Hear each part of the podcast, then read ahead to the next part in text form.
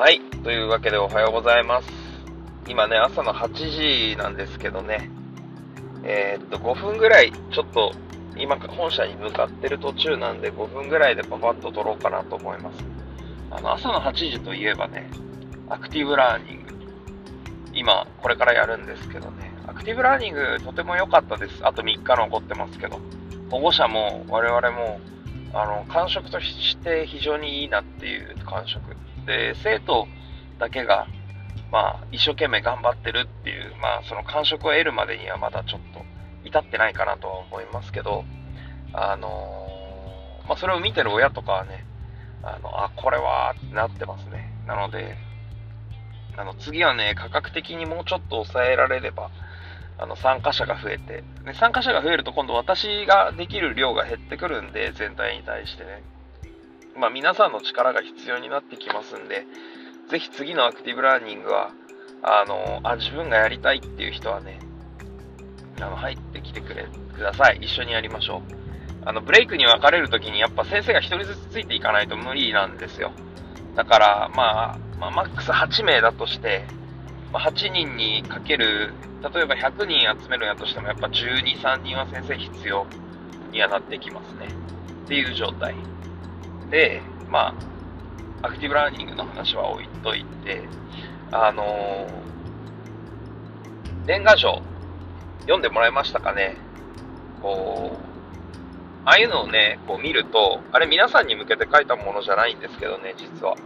あの、あれを見ると、まあ、あれは私なりの、あの、専務に対する報告書なんですけど、えーと、俯瞰して物事を見るってよく私が言うでしょ視野を広げるとか。それの意味が、まあ、ちょっとわかるんじゃないかなと思って、あの、皆さんにも、まあ、見せてあげるって感じですね。まあ、皆さんのために書いたわけではなく、まあ、この、なんていうの、立場が、ちょっとこう、上のレベルから物事を見てる人っていうのが、どういう見方をしてるのかっていうのがわかるっていう、そういう意味で。いずれああい、ああいうことを皆さんがしなきゃいけなくなる日が来るわけです。で、その時にね、その、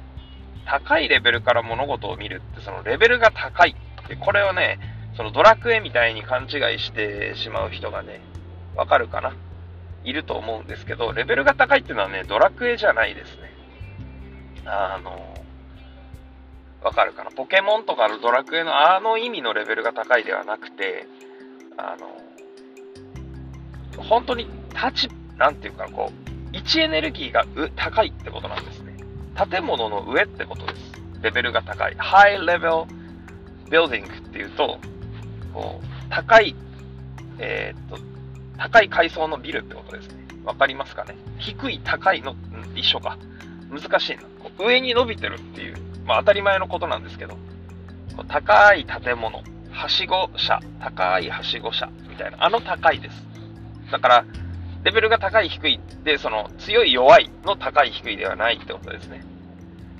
で、高い建物の上から街を見下ろすと、街の形がよくわかります。ね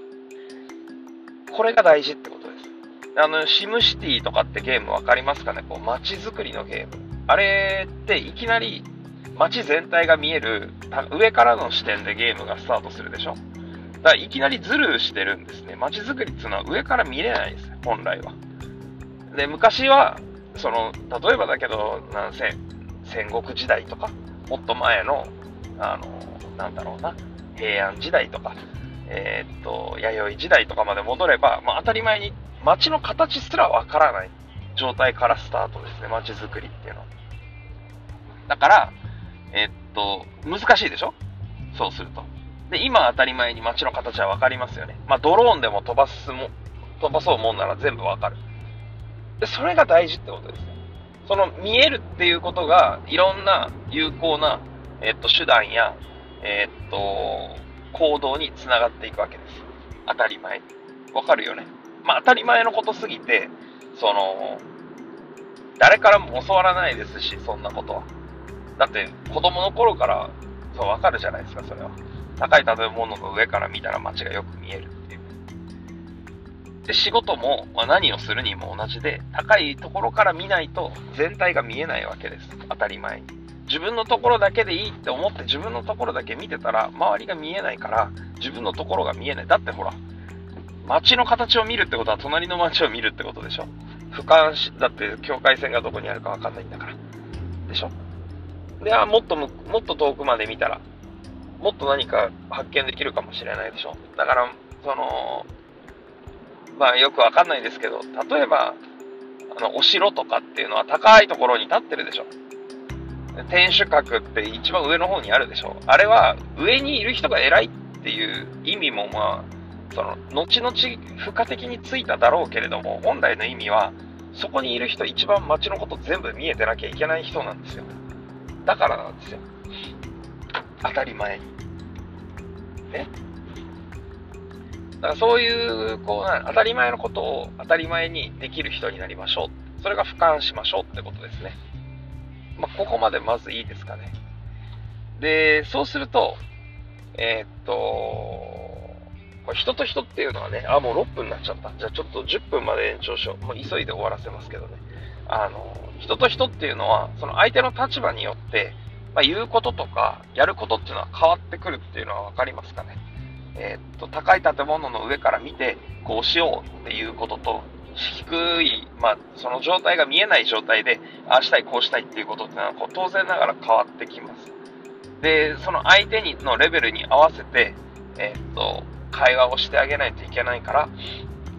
えっと、そのレベルっていうのも、その高さ、低さですね。その、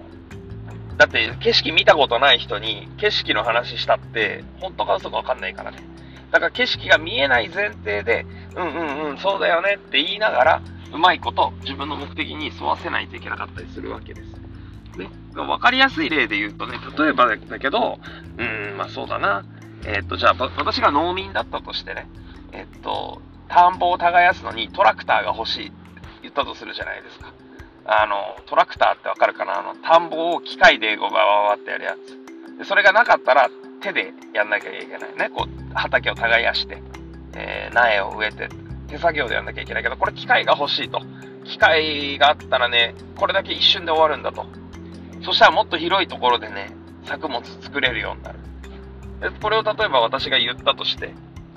えー、っと、その町の、えー、っと、私に、その畑を貸してくれてる、えー、っと、地主のお偉いさんはね、そんなことしたら、その、お前一人以外全員いらなくなるから、クビになるから、かわいそうじゃないかとか言うかもしれないですね。そう、確かにそうですね。一人で全部できちゃうから。他の人みんなクビになっちゃってかわいそうっていう。で、だから私は、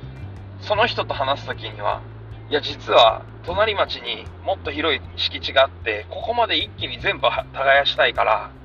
だからトラクター欲しいって言いますね。そうすると、クビにならずに済むっていうのが同時に分かったりしますからね。でも、例えば、えっと、まあ、誰だろうな。難しいな。えっと、また、専務みたいなね。ああいう人が、例えばその、えっと、町の全体の偉い人だったとしますよね。でそうすると隣町に敷地があることぐらいは知ってると。ね。でも、この人は、えー、っと、もうちょっと町の財政が苦しいから、隣町にトラクターなんか買いたくないって言うとするじゃないですか。まあ、思ってるとするじゃないですか。そうすると、この人にトラクター買いたいって言ったところで、あの、通じないですね。で、もう反射的に、いや、それは、とか言いますね。あの、いや、それ、あんなもんは意味がないとかね、インチキだとか、人の手で耕した方が、あの、うまい米ができるとかね、うまい作物が作れるとか、ね、言われちゃいますんで、そういう人にはトラクターが欲しいって言わないですね。トラクター、あれはね、ない方がいいですって言います。そうすると、あ、そうかってなるんで、なんでこいつ欲しいって言わないんだってなるんで、こうグッと引きつけられるわけです。それから、え、っと、トラクターが欲しいって言わせるっていう。自分で言わない。トラクターが欲しい、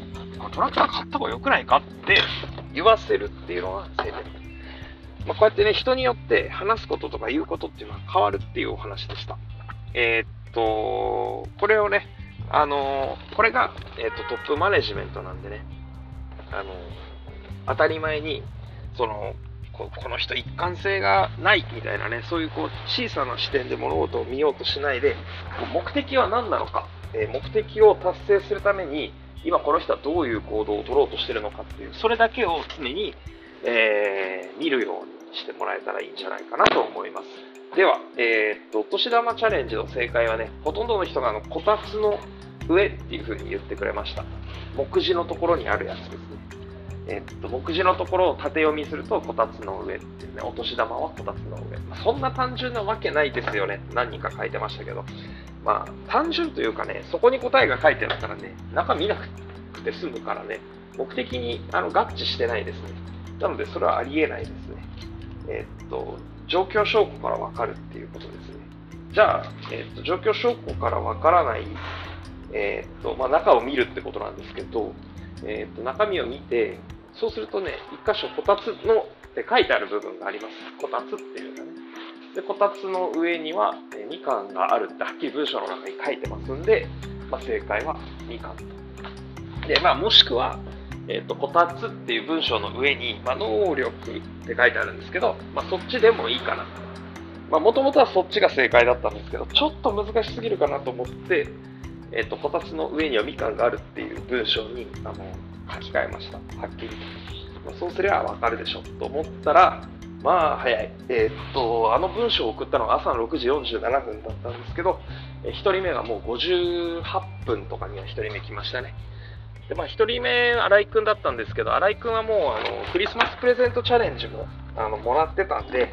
えー、っと、新井くんはちょっと申し訳ないけど、今回はなし。で、えー、っと、まあ、ちょっとなんかインチキっぽかったし。で、あのクリスマスチャレンジは6人、えー、今年はクリスマスプレゼントをあげたんですが、こっちもシークレットでね、ドンっていきますんで、ぜひあの、今年の6人誰がもらったのかを見てもらえれば自分が来年どうやったらもらえるようになるか分かると思うんで頑張ってください。でえー、っとお年玉チャレンジの方はなのでえー、っと誰やったっけな。え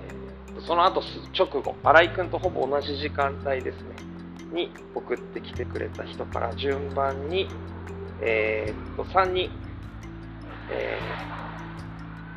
まずはさ、えー、っと、あ、ちょっとこれ間違えたらあれだから、名前言わない方がいいかな。え、っとね、一番最後の人が、確か、え、っと、